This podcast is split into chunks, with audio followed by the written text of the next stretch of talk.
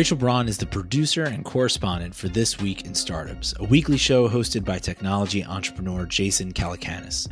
Rachel also leads operations for Launch, which is a venture capital and private equity company headquartered in San Francisco, in addition to providing production and consulting services of her own. I first met Rachel when she was an investor at Dynamo Ventures, where previous guest Santosh Sankar is a founding partner. She's an extremely talented marketer and producer who understands the new media landscape in a way few others do. During the episode, we discussed how Rachel's career was formed by the various internships she held in and after college, how growing her own podcast informs her work now, and the tactics and tools used to produce and grow a show of the caliber of This Week in Startups. I thoroughly enjoyed this episode and think you will too. We are Adam and Rachel. Let's get into it. Put that Content. down Content. for closers only. What's your name? Content. That's my name. you know why, mister? Because you drove a Hyundai to get here tonight. I drove an $80,000 BMW. That's my name. Content is for closers. All right, welcome back into Content is for Closers. I'm your host, Adam Vasquez, along with Carlton Riffle. Carlton, welcome to the show. I'm glad to be here. I think maybe. We'll see how it goes. Yeah, we'll see how it goes Uh, in the next 20 minutes. Carlton, we had Rachel Braun on the show. We'll get into her interview in just a second. And obviously, she had a ton of. If you, if you don't know Rachel, she is. We, we met her through Santosh Sankar at Dynamo. We, she's done a ton of different things, currently working now at inside.com with Jason Calacanis, and has done a, a bunch of different internships along the way. So, Carlton, for our, our icebreaker, what do you have for us? I know it's intern related. Yeah, so Adam, I know I know roughly what you did for some internships, but what it, what were some of your internship experiences and uh, Okay. tell us tell us a little bit about your your past. Yeah, so lots of internships. I in a, probably in a good way, but I feel like I could have maybe been a little more strategic with my internships. We talked a little bit about this, I think, with Landon when, during uh, Landon Campbell's episode. But uh, I had my first internships were as like in churches, church interns, and I started doing those in high school.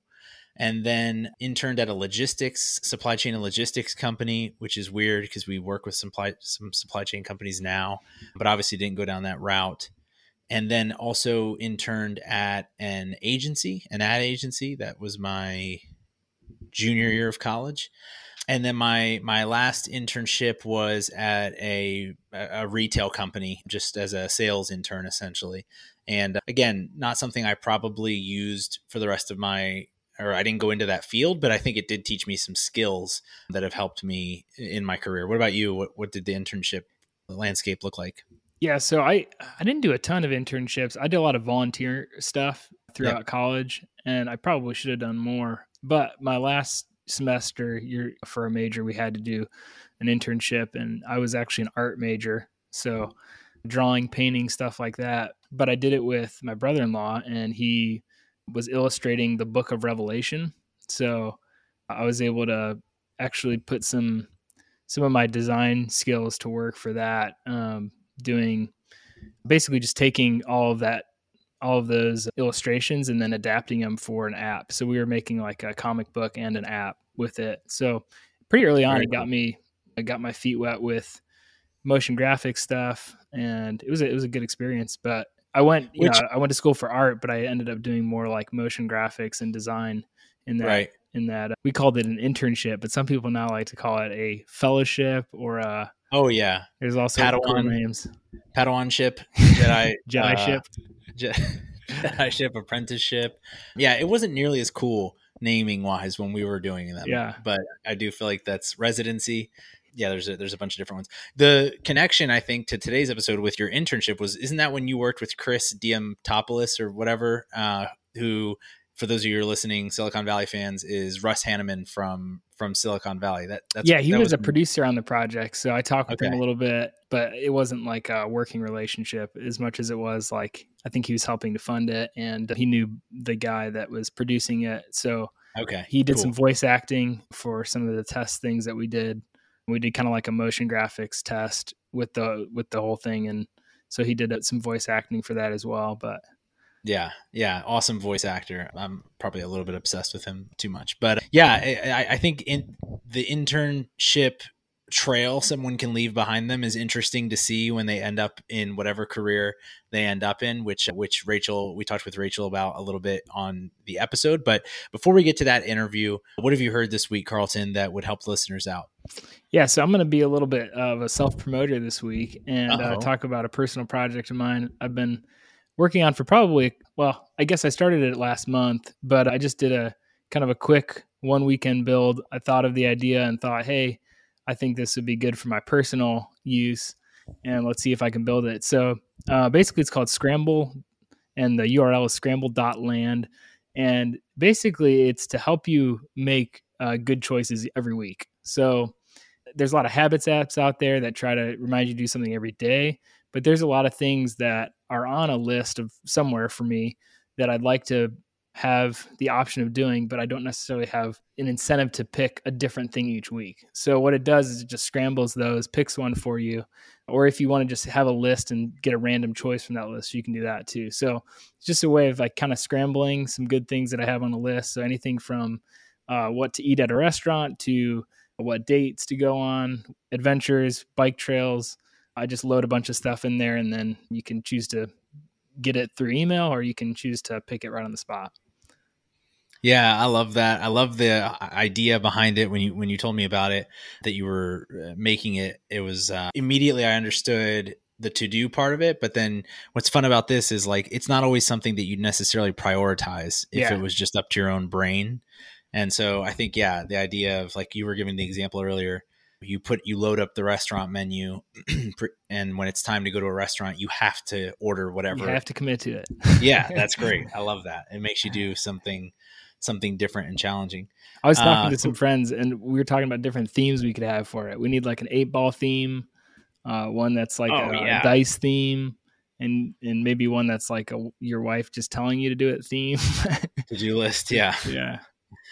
That's there's a. I just listened to a podcast this weekend with two of my favorite NBA players of all time, Kyle Korver and JJ Redick, and they talked about Kyle does this thing every year, very similar to what you're describing, where he cannot prepare in advance and he has to go on an adventure that he has a greater than 50% chance of failing at. I love that. And and he like they find out he and his buddy do this every year. They find out the week of or they decide okay. the week of like we're going to one time like hiking they, the Appalachian Trail or what is it, that? Yeah, it could be anything that they you can't have like a greater than I think he said 10 or 25% chance of like dying like because they, they, don't want but they uh, yeah. So one time they paddleboarded across a channel out in California that was 32 miles or something wow. like that, just open water. Um, so so something like that where you That's can awesome. survive, but it's not easy. So it kind of your app reminds me of that, incorporating that idea into yeah, you know, more frequently. That's going to be my next list. Things I have a percentage of dying doing and just picks one one every week for me my have you heard is going a little bit of a different route so rachel we talked a lot about new media we talk about how she's built some some really good engagement and personal branding and, and company branding as well on uh, a bunch of different apps so listen for that but going the opposite contrasting with that I have recently discovered newspapers.com. And huh. the reason I discovered it is I was trying to do some research for a client of ours for an advertorial we were writing and needed information about the trucking market in 1988, which is a very specific need.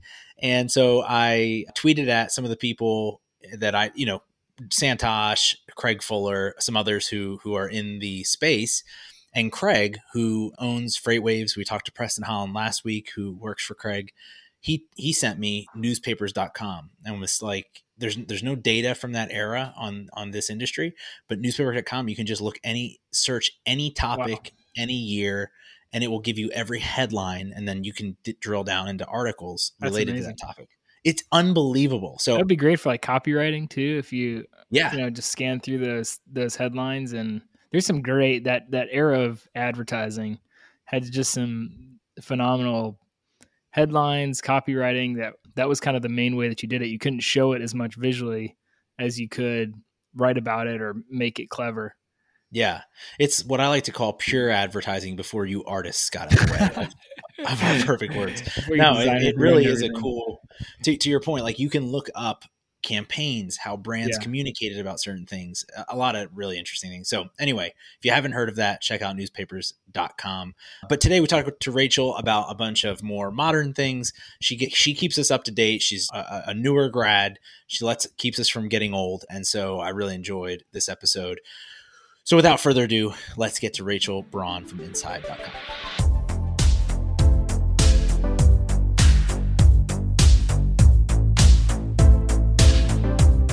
All right, we've got Rachel Braun, who is a producer with This Week in Startups. She was, is, and was the chief meme officer at at Dynamo Ventures, and which is where I met you, Rachel.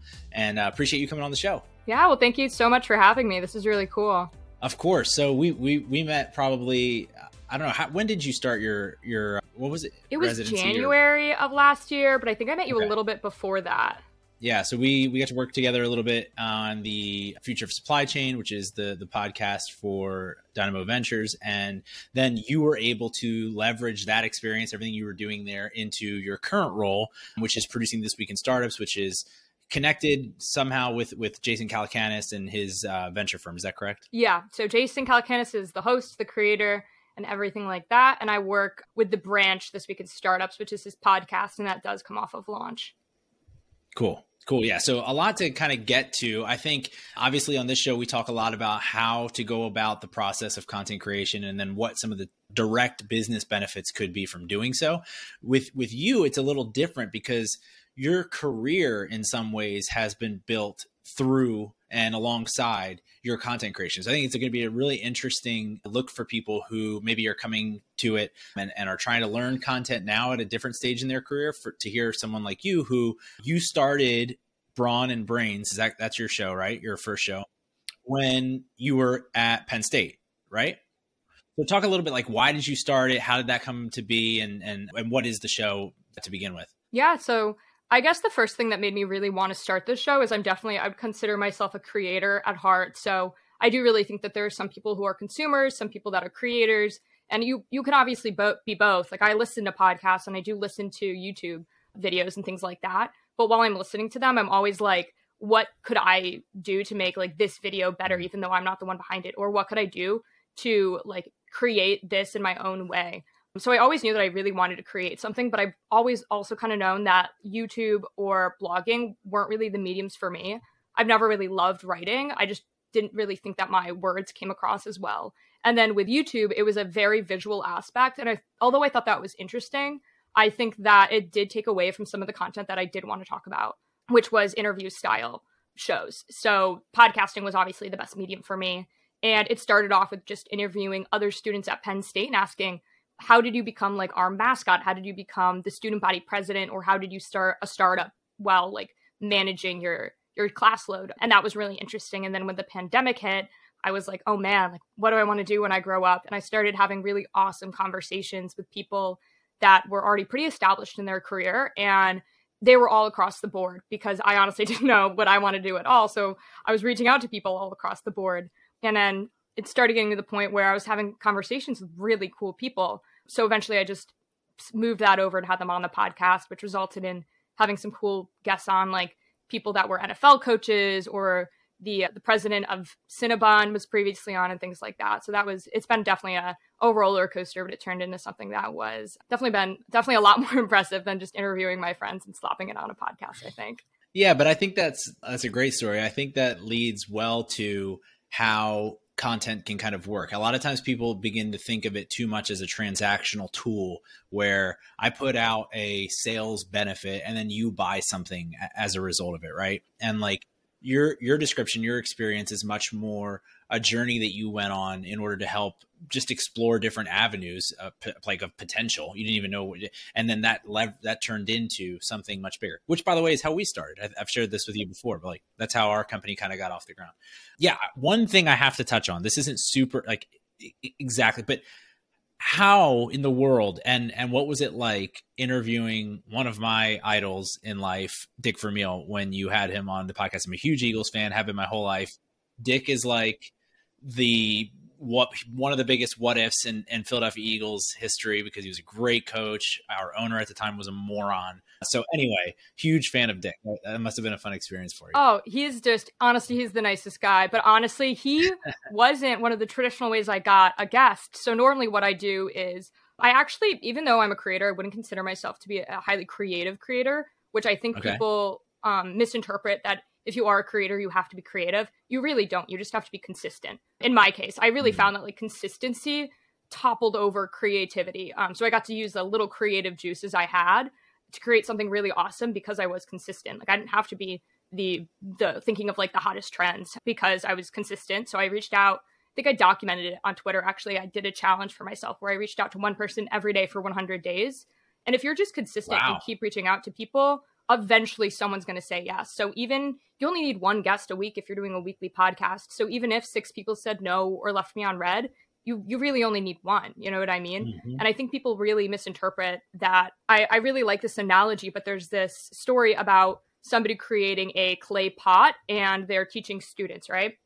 And they say you can make like one really great pot and just really work on it, like take the time, or you can create a hundred clay pots and eventually come upon the best one like that that final one could be the best mm-hmm. and the mm-hmm. benefit of creating 100 clay plots clay pots is you've gotten to learn all those other things in that journey and i really do find that podcasting for me was like that so kind of messing up along the way and reaching out to 100 people and maybe getting like some pretty nasty replies back or getting ghosted or anything like that was kind of beneficial in the end and that's how i got my guests normally was as i like to say just creating a ton of clay pots and kind of like learning as i go like which email format was the best or was email even the best way to reach out to people? Should i be reaching out to them on twitter? Should i not even be cold messaging them at all? Should i see if we have a connection somehow? But with mm-hmm. dick very honestly he's a family friend. I've known dick vermeil for about two years now. Been to his house. Great great family. His son went to penn state and Dick is a has a has a hunting lodge out there too. So he's just he's pretty cool. integrated into the Penn State community. So that's how I yeah, know him. Even, unfortunately, he's not a cool story. No, I don't think that's unfortunate at all. Like I, I think that's just again, I don't like Dick Vermeil probably has a lot of family friends. Like that that didn't think to take an opportunity to to have them on his on their podcast. So I, I don't I don't think you need to like be ashamed of that at all. But but yeah, I love your your analogy there and also the the test. So I, w- I want to dig into that a little bit more. So you kind of like set up these rules where you had to contact 100 people in 100 consecutive days or just 100 people over time? Okay. It was supposed so, to be consecutive but christmas christmas stuff popped up so ended up being yeah. more than 100 but originally it was supposed to be yeah. Okay and how uh, do you know like how loosely how many of those you end up at you ended up interviewing? Yeah, so I think it ended up actually. So I did get a lot of people back that responded. It wasn't the response rate, but it was who was willing to come on a podcast, which was interesting. So I had a hmm. lot of people that I would reach out to and ask, like, hi, can you give me some advice about career wise? Oh, and by the way, I have a podcast. I would love to hear it on the podcast. Oh, and I, I would say, like, a lot, 70%, which is, I would think, pretty high. People actually did respond. And some, like, pretty big people, too, which was like, uh, it was so cool. Twitter is definitely the best for that. I found Twitter to be like the best medium to get the responses. Yes, However, other people, especially in the industries that I was interested in, which would be like other podcasting people or people, for example, I reached out to somebody that worked at Morning Brew. Obviously, their day is packed with like media already. So they were like, we're going to pass on being on the podcast, but here's kind of how I approached my career. So I I only interviewed probably like 30 people and how and I didn't even put all those oh, episodes oh, that's up pretty good though. because they were pretty yeah. repetitive. So probably, yeah, thirty percent of people I had up on the show or had the option of putting up on the show if I thought it was like a valuable episode. But yeah, I I was really happy with the challenge. But at that point too, I kind of made it by putting the challenge on Twitter. I think that helped a lot because I would say, "Oh, I just DM'd like so and so," and I would tweet that out, so they were kind of held accountable. And you know what I mean. So I think I think yeah, by doing that. that too also kind of helped with the response rate. Yeah, that's great. Doing it publicly is great, and the even if you only did thirty, I mean, first of all, thirty percent is a pretty high return when you consider they're all cold, and then secondly, thirty episodes is more than half a year. So it's not like I think people sometimes get confused when it comes to the content creation process and think like I need to have this entire campaign built out, I need to have all these strategies behind it, and sometimes it's just like reach out to 100 people and whoever says yes record with and then go from there. And and i love that that was your your process. So that sort of led you then to not not led you, but the experiences that you gleaned from that helped you, I would say, when you were working at Dynamo. Part of your responsibilities were related to the podcast and, and to the media side of, of what Santosh and the team there are doing. And so then talk about how how you were able to leverage those interests into what you're doing now with This Week in Startups. For sure. So obviously, I reached out to 100 people in 100 in 100 days. That was very well documented on Twitter. And something that I did not do actually when I was in college, and I wish I did, is start building my personal brand more. And maybe this is also something with people that are maybe a little later on in their careers. I cannot stress it enough how important it is to build a personal brand and you just need to find out where in your industry that necessarily lies for startups and for VC that happen to lie that happens to lie on Twitter and on Medium. And I didn't have either of those platforms set up. So when I graduated, I noticed pretty darn quickly that all the people that I really looked up to were on those social media accounts, including Santosh Sankar, who was a mentor of mine in college, still a mentor of mine today, and he's a partner at Dynamo. And I actually tweeted out, I like how many job applications I sent out versus how many responses back I got on Twitter. And from that, he messaged me and was like, Hi, why don't you come to the fellowship at Dynamo? So I think getting the job initially there was super helpful. And we did talk about it prior, and he was already a part of my network. So I don't think, like, if I went to Santosh, I think he also would have proposed the same offer. But I think Twitter definitely helped put myself out there. You know what I mean? Um, in that sense. And then yeah because I was reaching out, like I said, to 100 people in 100 days, we do outbound in Dynamo. We do outbound in any industry that you're probably in. You're probably having to reach out to somebody. And in Dynamo, right. especially in venture capital, that is a very big thing, reaching out to startup founders and things like that. So that helped helped helped me a lot and getting on calls with people that I've never met before, especially over Zoom, was something that I was already pretty comfortable with. So that part of the job was pretty well covered. And then moving on to social media and the podcast. So obviously you know about the podcast. Their podcast rocks.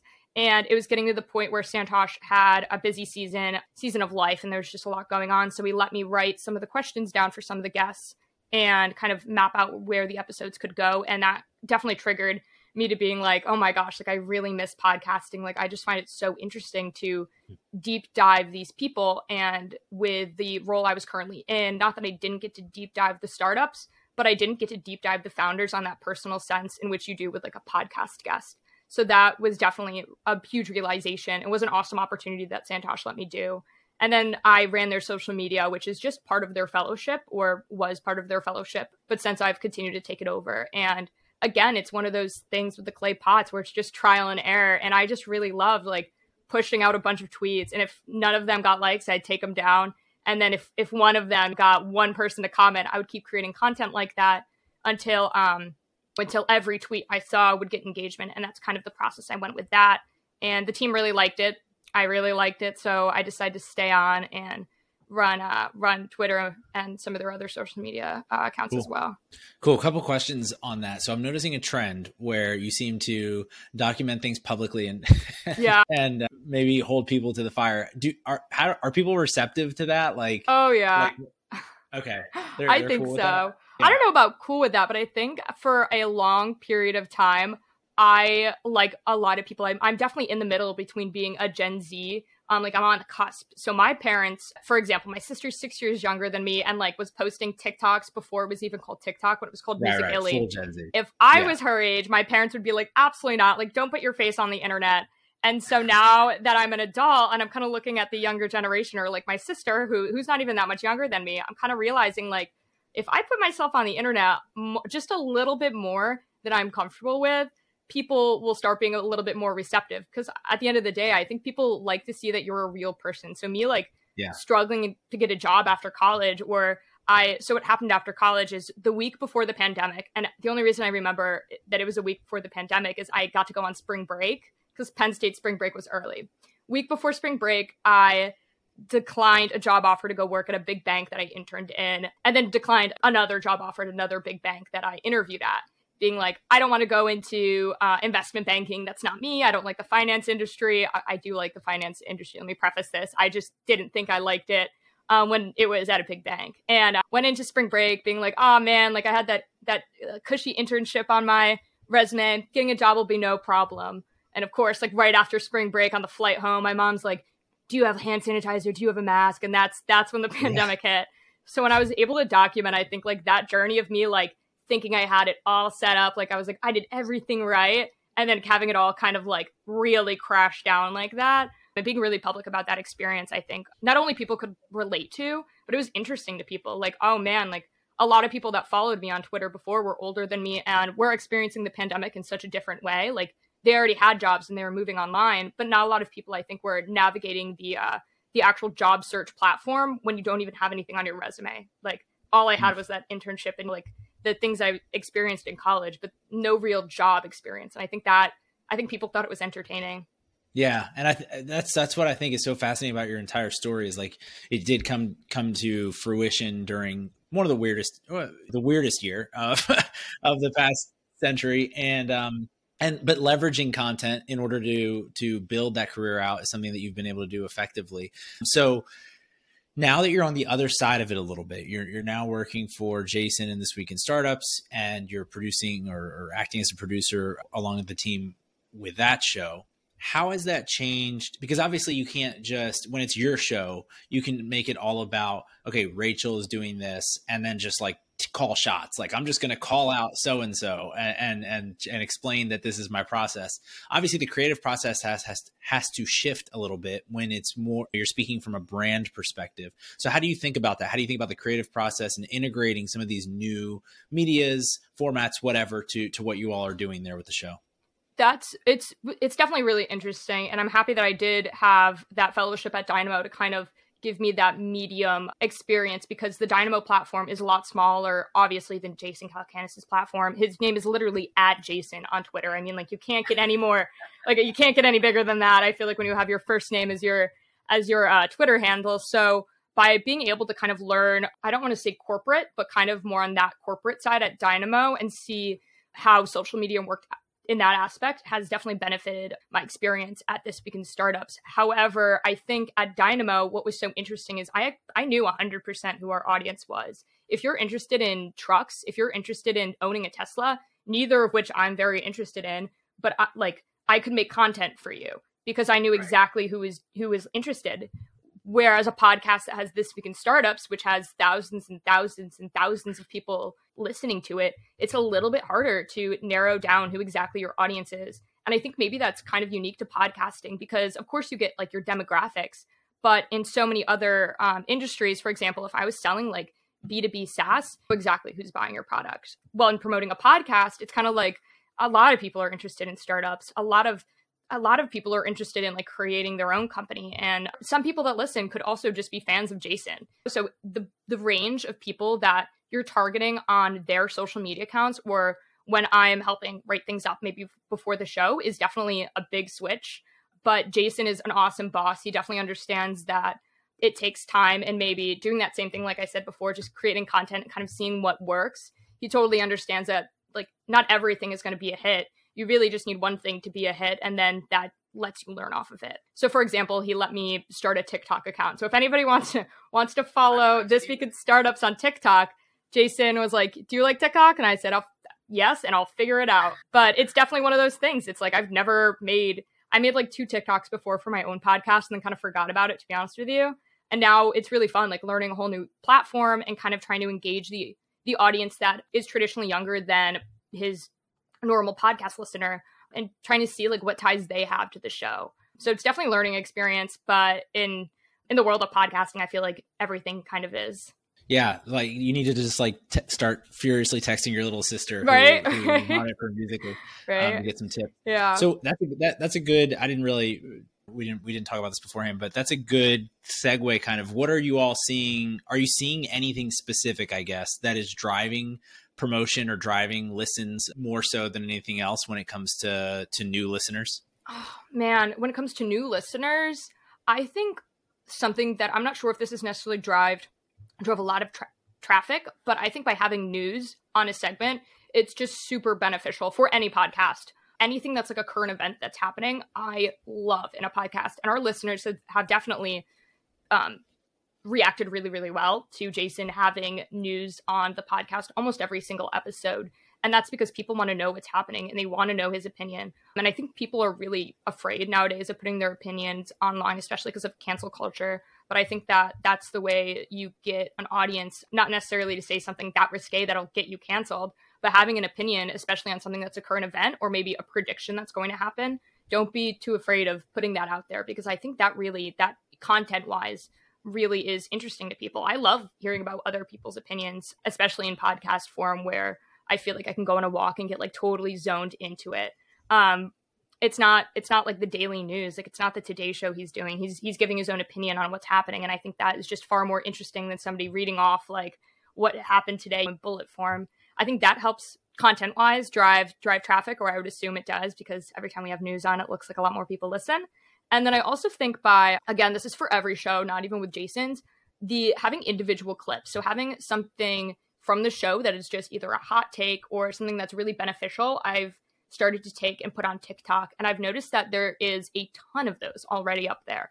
Um, like this wasn't something new and innovative I've done, but for example, I think there's like a Joe Rogan podcasting oh, yeah. Twitter account, and I don't even listen to Joe Rogan, but they always come up, and they're these little snippets from those extremely long interviews that um, really do like just get people interested and right. your whole podcast, like I said, it doesn't have to be super creative, doesn't have to be super crazy. You really just have to have like one part that really drives people in and creates that value add.